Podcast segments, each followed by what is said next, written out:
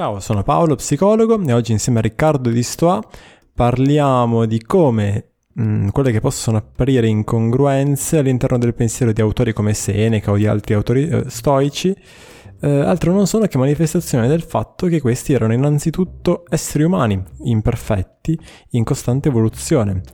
Se autori del calibro di Seneca erano tolleranti eh, nei confronti di quelli che erano i propri difetti e i propri cambi di rotta, no? Ammettere di aver detto una cavolata in passato e, cambiare idea, ecco forse possiamo accettare anche noi un pochino di più quelle che sono le nostre imperfezioni e vivere più serenamente la nostra quotidianità e il nostro percorso di crescita personale. Ti lascio senza ulteriore introduzione all'episodio, ti invito solo a eh, condividerlo, che è importantissimo per mantenere in vita questo podcast, eh, con chi vuoi, con i tuoi amici, sulle storie di WhatsApp, sulle storie di Instagram, con qualcuno che pensi possa essere interessato all'argomento e a cliccare segui sul podcast. Da ovunque tu lo stia ascoltando, ad andare su paoloperez.it per altri contenuti, oltre che per informazioni sulla mia attività da psicologo e ovviamente a scrivermi o a scriverci anche a Riccardo mm, che sarà felice di rispondere nel caso tu voglia condividere un tuo pensiero o, o semplicemente confrontarti. Bene, ti lascio l'ascolto dell'episodio. Ma eh, oggi tu hai pensato di cosa parlare? Perché un argomento ce l'avevo, ma magari ne avevi uno anche tu. E... No, vai, vai, tu, vai tu, vai tu, vai tu. Ok, allora guarda, io stavo pensando mh, mm, in questi giorni, no? Eh, del fatto che anche qua, in base a cosa leggi, forse in maniera un po' contraddittoria, ma magari neanche troppo, sono delle parti dove Seneca invita alla partecipazione alla vita pubblica e delle parti dove invece dice no, ritirati in te stesso, dedica il tuo tempo no, a quello che ti caratterizza, a sviluppare la tua abilità, la tua personalità, perché quello che conta è questo. E ora volevo capire quella che secondo me non è una contraddizione, ok, poi dopo ne parleremo, eh, però magari forse per sapere da te che sei più fresco un po' come, come, come Seneca vedeva la questione, poi argomentiamo sopra. Sì, io partirei dal presupposto che eh, si ha l'abitudine, sia con Seneca che con altri autori, un po' a mitizzarli, nel senso che si fa fatica a pensare che potessero, potessero essere contraddittori con se stessi, no? E ci si aspetta che fossero uh, sempre coerenti. In realtà erano uomini e questo implica che in base alla vita che stavano vivendo nel momento, sul momento, automaticamente scrivevano o um, eh, appunto elaboravano pensieri in base a quello che, che stavano realmente vivendo. Un esempio su tutti, Seneca stesso, che fa l'elogio dell'esilio, che dice a me non me ne frega niente, a me dove mi mettete, mi mettete sto bene perché io sono saggio, eccetera, eccetera, scrive una lettera, adesso non ricordo a chi, ma insomma è una lettera di eh, un tentativo uh, a uno, a, all'imperatore insomma romano del momento. Adesso non ricordo chi fosse comunque sono sicuro del, del concetto. Ah, Claudio quale, Caligola eh, sì, sì, forse Caligola. Vabbè comunque eh, insomma lui scrive questa lettera per tornare a Roma sostanzialmente. Era in esilio e indora la pillola in una maniera che non dico vergognosa, ma ci va molto vicino ed era Seneca.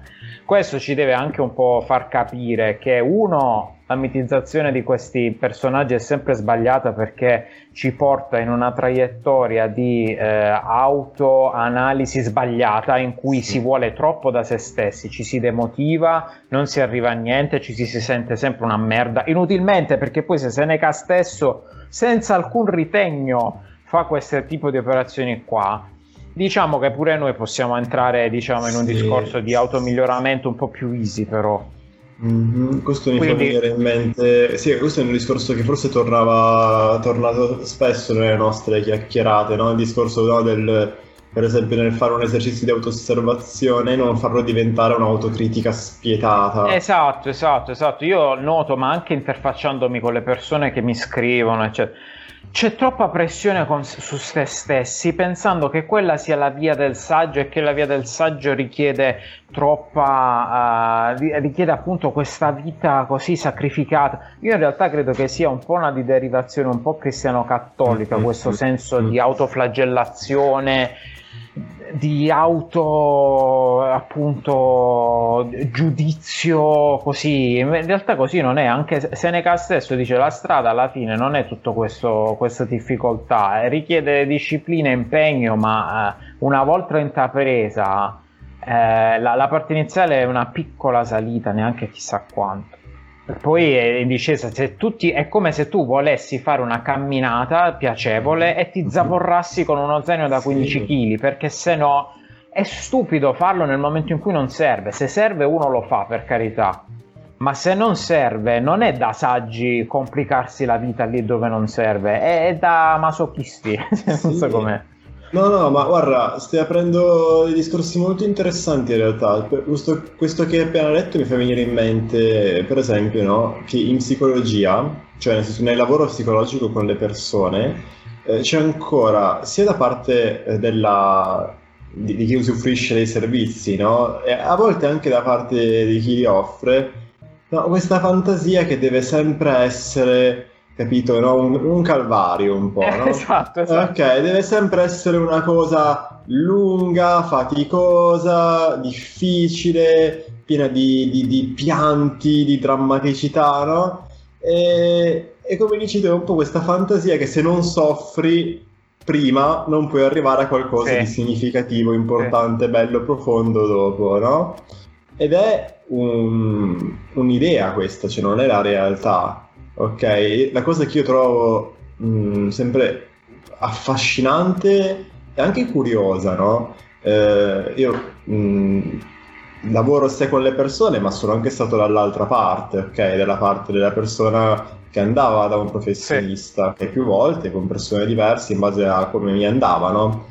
Eh, anche perché è un'esperienza al di là di tutto appunto molto piacevole quando fatta con la persona giusta. Sì ed è bello vedere come tu arrivi no, con una situazione che in quel momento lì ti crea noia, quantomeno, e bastano spesso piccoli esercizi, piccole pratiche che magari non ci saresti arrivato da solo perché tu eri talmente tanto immerso in quello che avevi in testa, sì. sì. che non riuscivi ad avere quel punto di vista esterno che ti faceva dire ma guarda che sto facendo esattamente le cose che mi mantengono in, in questa situazione sì. spiacevole, no? Cioè magari se invece faccio qualcos'altro.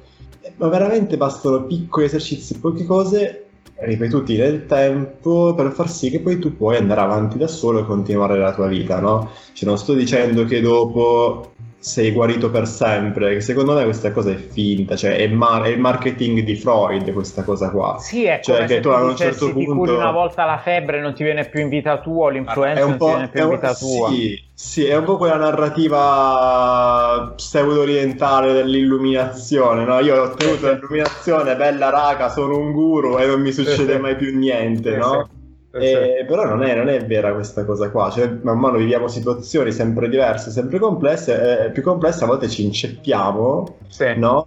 Basta sì. per quella piccola azione per spostarsi da sì. lì, continuiamo e poi la vita continua, chissà cosa succede, no? Capito? Cioè non deve sempre essere un calvario. È anche un esercizio che può sembrare di una banalità scon- sconvolgente come quello del, del, diario alla Marco Aurelio, no? dell'auto-osservazione o della scrittura dei propri pensieri. Seneca lo faceva sotto forma di lettera, ma voglio dire, esistono Beh. tanti generi, no? Cioè, se tu sei una persona particolarmente artistica, come per me puoi anche scrivere un romanzo. Disegnare, scrivere, sì, fare. Sì, sì, sì. sì. Cioè, una cosa così apparentemente banale eh, ti permette già di ottenere un risultato importante, no? Quantomeno di notare se stai andando nella direzione giusta e se no, mh, mm, che cosa fare per cambiare rotta. Mm.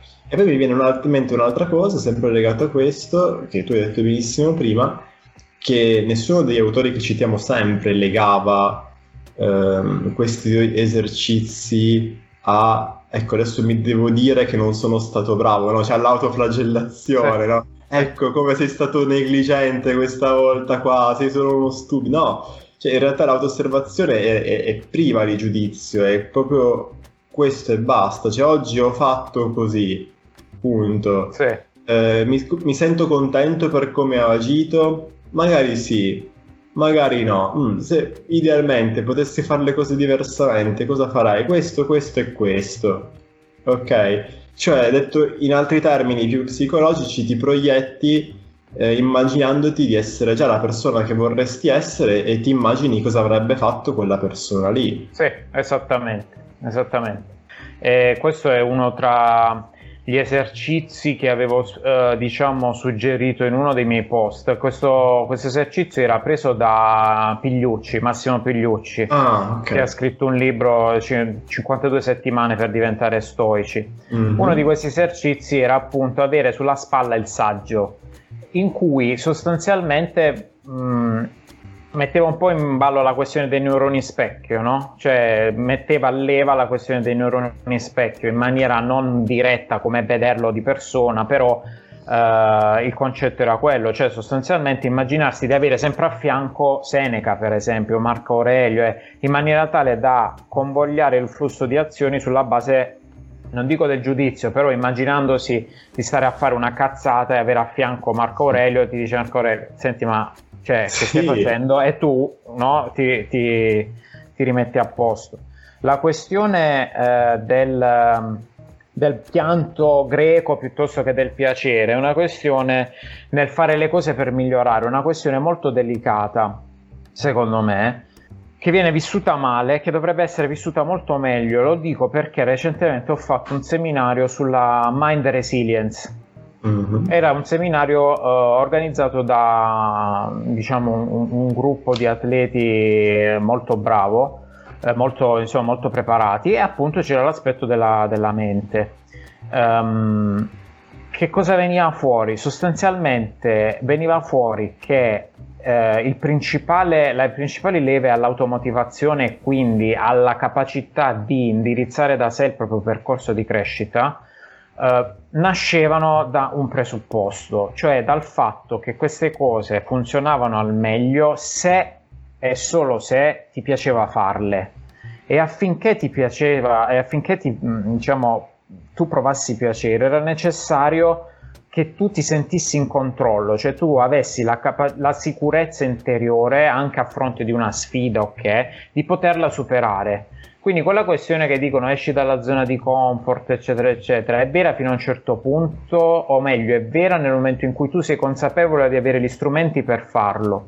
Uscire senza preparazione antecedente, senza quel senso di piacere e di controllo che tu hai è un bagno di sangue ed è una cosa. Sì. Il concetto di piacere in sé si torna sempre picuro da questo punto di vista, è uno tra i concetti più sbagliati che adesso noi abbiamo, cioè che se, se proviamo piacere è peccato.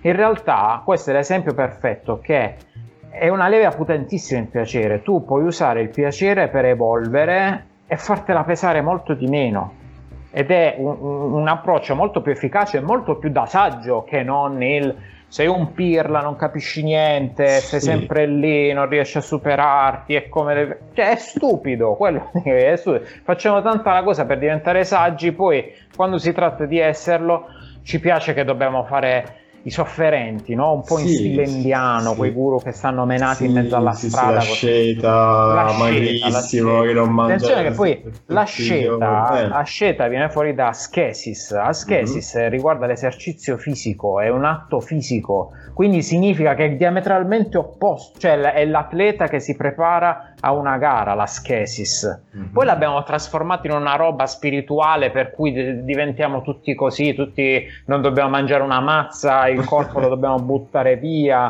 dobbiamo... e invece è proprio il contrario, e questo è il discorso. E noi fraintendiamo costantemente perché ci dimentichiamo l'origine delle parole, la storia che c'è dietro e poi c'è molto condizionamento culturale da questo punto di vista. Sì, sì, sì. Cioè, mi viene in mente come è facile no, fraintendere i discorsi di Epitteto in questo senso, no? Oh, sì, sì, sì. Eh, figurati, tu dici, ah ok, quindi tu mi stai dicendo che io devo essere impassibile di fronte a sì. tutto, non provare niente, essere paccato sempre.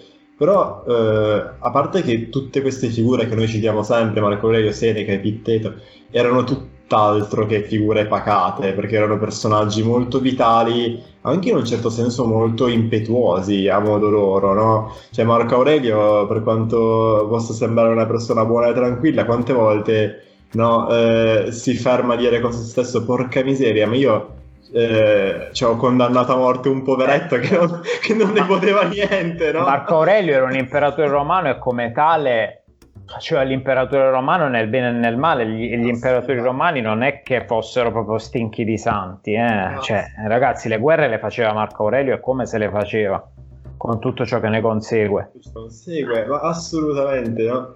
E quando in realtà l'obiettivo di questi personaggi non era mica certo quello di essere impassibili e pacati, no? Anche perché magari non, riguard- cioè non, non, era una cosa che gli apparteneva come, come individuo, no? Cioè il loro obiettivo era rimanere se stessi nonostante tutto.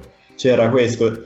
Eh, io l'ho sempre vista così, magari sto semplificando troppo il discorso degli storici, no? Però eh, se immagino Seneca che dice soffriamo molto più della nostra immaginazione della vita reale, no? Cioè mi immagino questi personaggi che a un certo punto hanno capito che noi abbiamo questa cosa potentissima che è la mente, no? La mente immagina cose, ok? E va benissimo. Sì. Il problema è che questa nostra capacità eh, che può esserci utile per tantissime cose, adesso magari riaccenno un paio, eh, se usata male può essere, cioè può impedirci di vivere la nostra vita, cioè noi possiamo letteralmente, anche quando là fuori va tutto bene, non stiamo soffrendo di malattie, nessuno vicino a noi sta male, ehm, stiamo bene per quanto riguarda no, un futuro più o meno prossimo che possiamo pianificare, non abbiamo problemi di soldi, problemi per procurarci il cibo, eccetera, eccetera. No? Tutte cose che possono sembrare banali, ma che non lo sono affatto.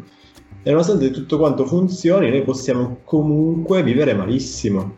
Ok, allora mi sono immaginato uh, questi personaggi dire cioè, il nemico, tra virgolette, è questa nostra eh, capacità di preoccuparci potenzialmente di qualsiasi cosa, ok?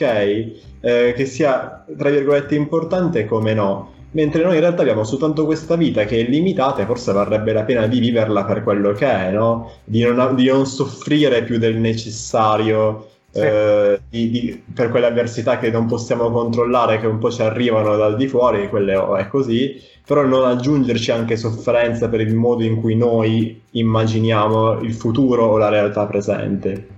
Ok, cioè me lo sono immaginato così. Il loro obiettivo non era quello di essere asceti, il loro obiettivo era quello di godersi la vita. Sì, in questo senso la... E, e, anche io sono assolutamente d'accordo su questo punto, tant'è che uno tra i fondamenti della disciplina storica è proprio la disciplina del controllo, intesa come appunto ehm, come esercizio della razionalità volto a semplificare le cose, cioè a dire il, eh, le guerre nel mondo non sono sotto il tuo controllo, evita di farne una tragedia infinita eh, se non si riescono a risolvere. Attenzione, questo significa non lavarsene le mani, capire invece quello che tu puoi fare con riferimento sì. a queste cose e basta, appunto, finisce lì, finisce lì, cioè il discorso è esattamente il tema del cioè, capire, togliere, Seneca diceva togli le persone dal loro piedistallo e vedi cosa rimane, cioè uh, al di là di tutta una serie di apparenze, falsi miti, percezioni sbagliate, eccetera, la situazione in sé qual è? Sulla base di quella uno con la razionalità, che significa vedere appunto le cose per quelle che sono, non per quelle che appaiono essere nella nostra testa, anche perché... Esatto come sempre dice Seneca e Marco Aurelio, chi per loro, la realtà è neutra, cioè succede un certo evento, non è una cosa che, eh, cioè per alcuni per esempio la povertà può essere il disastro totale, per altri è un fine di vita. Quanti manager ci sono e ce ne sono che a un certo punto prendono e fanno, si mettono a fare i barboni, sì, barboni. per dire vero, vero. Guarda, cioè, questa cosa che hai appena detto, mh, da un lato un po' mi preoccupa, ma non perché, sia, perché penso che sia sbagliata, ma perché può essere fraintesa nel modo per cui tu puoi dare qualunque significato tu voglia alla realtà eh, e quindi, come dire, è un po' il discorso del se soffri è colpa tua, no? Che non è proprio così, cioè nel senso che ci, non è questo eh, che dicono questi autori, non è un'idea tipo di crescita personale spiccia per cui no, il tuo pensiero plasma la realtà e quindi dovresti pensare positivo. No. No, non, è, non, è, questo che dicono. Il discorso è se per esempio, non lo so, ti, ti lascia la tua ragazza, ok? Eh, è normale che se tu fossi, se, spera di sì, no, tu, tu eri, eri affezionato a questa persona questa persona adesso andrà per la sua strada, tu andrai per la tua, questi cammini si separeranno, è normale che tu provi, provi tutta una serie di sentimenti, ok, di emozioni e che in un certo senso tu ci stia male, ok? Quello che dice Seneca è è assurdo che tu ci stia male per il fatto di starci male. Mi spiego, è questo secondo passaggio su cui lavorano gli stoici, cioè loro dicono tu devi anzi viverla appieno l'emozione che hai, anche se è negativa, attenzione.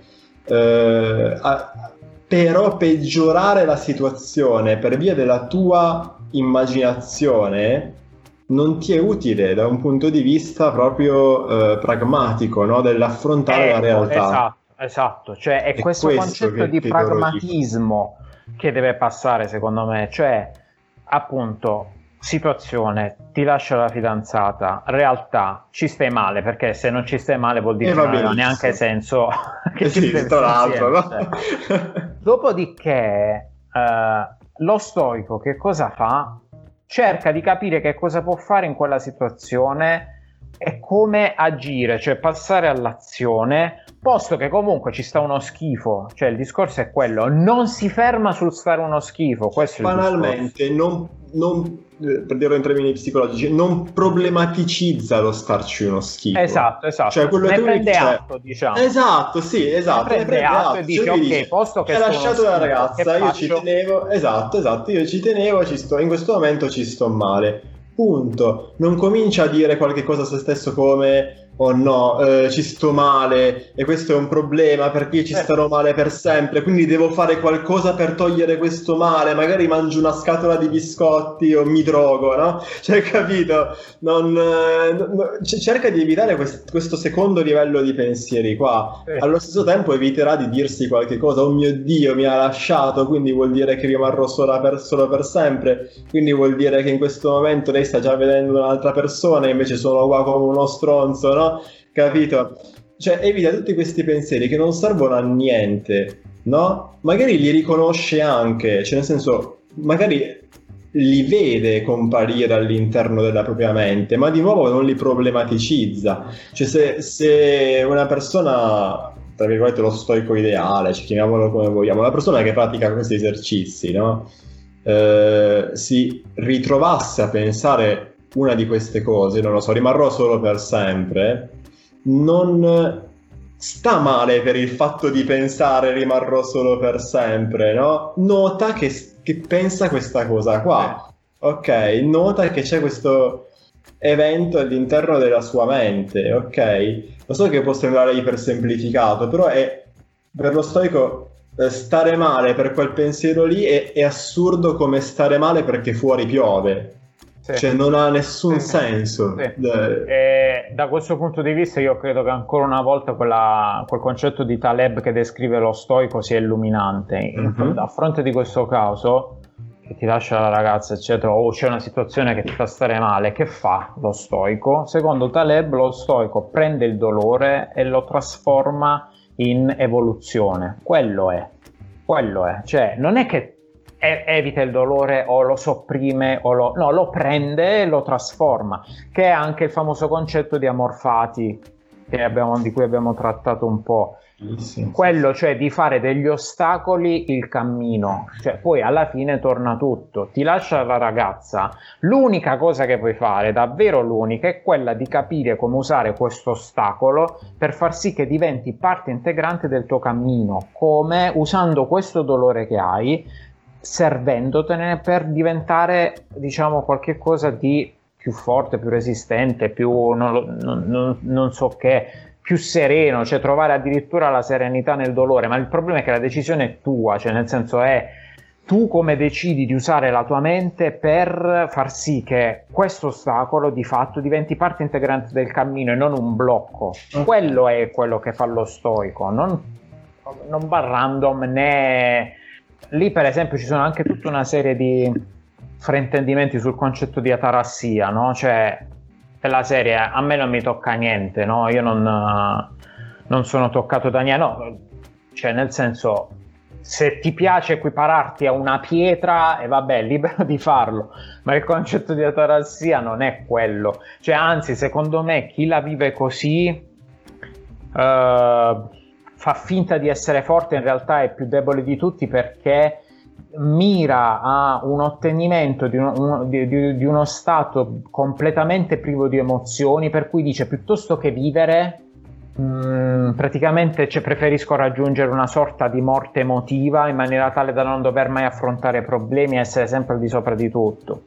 Cioè, no, la tarassia è la, diciamo, una sorta di serenità che non presuppone però l'assenza di emozioni, ok? Presuppone il fatto che tu sia ormai capace di usare la razionalità per ehm, appunto integrare queste emozioni in un cammino di crescita, se no cioè, ripeto, che differenza c'è tra te e una pietra? Che, che valore puoi dare se non sì. sai vivere le emozioni da un punto di vista completo no? e, esatto. e vivo?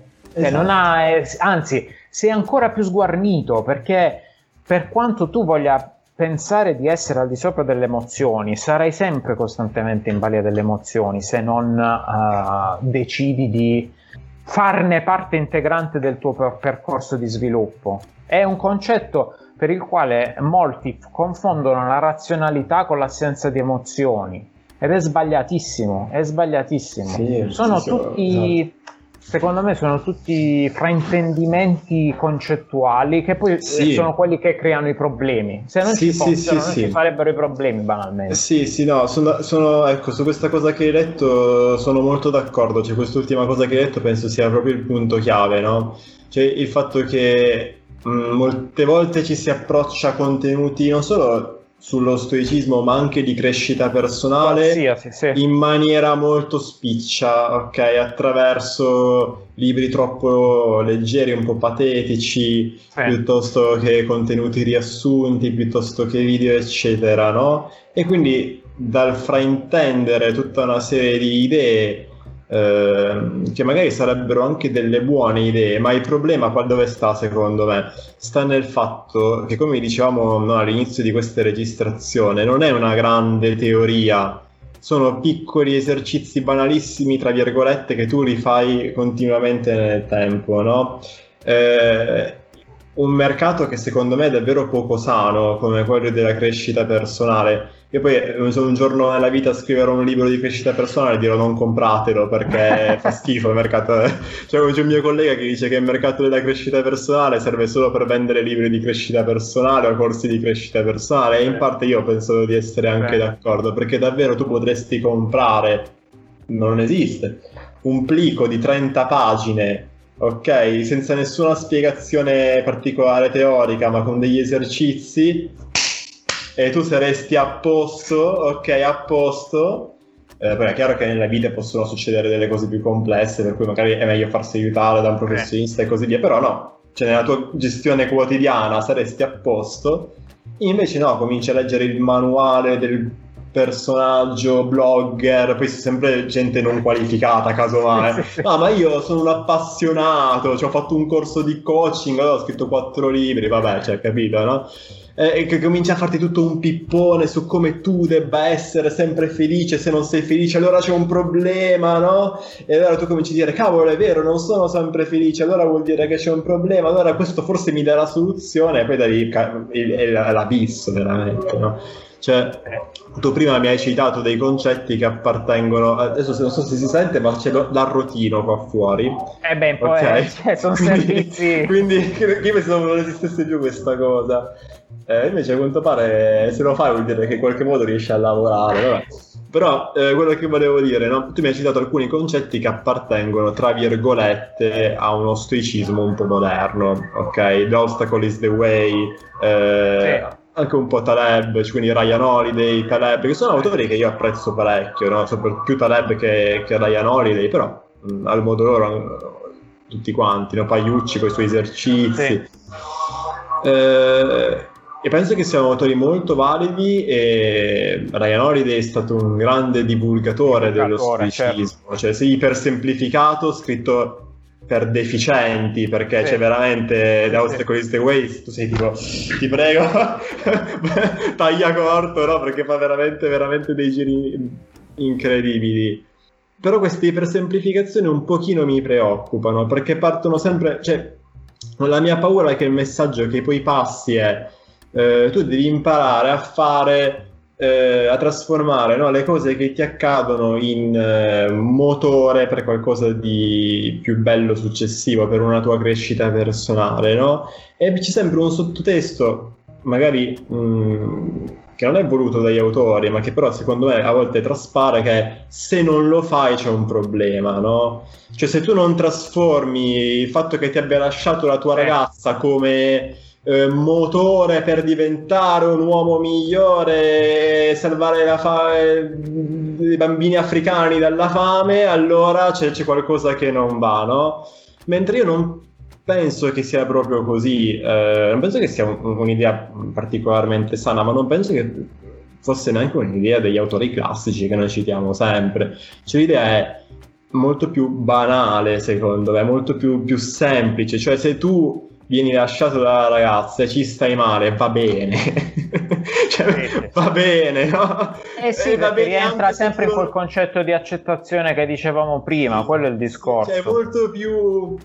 Cioè, va, va, va, bene, no? Eh, va sì. bene che tu abbia certi pensieri che possono essere anche poco politically correct. Rimarrò sempre da solo. Guarda sta stronza che adesso si sta a divertire, no? Abbiamo mollato come un pesce qua da solo. Cioè, va bene tutto, va bene perché sei umano, ok? Quindi sì. va bene avere certi pensieri, va bene provare certe emozioni, va bene che ci stai male per tre mesi, no? Che non riesci a trovare qualcuno per, per, per, per un bel po' di tempo perché stai elaborando la cosa, no? Cioè, va benissimo tutto. Sì. L'unica problematicità è quando tu cominci a stare male più del necessario esatto. per dei pensieri, no? per un uso improprio che è una capacità eccezionale come quella della tua mente, che non serve a quella roba lì, sì. non serve a creare dei fantasmi che ti fanno paura e ti impediscono di agire, ma serve esattamente alla cosa opposta.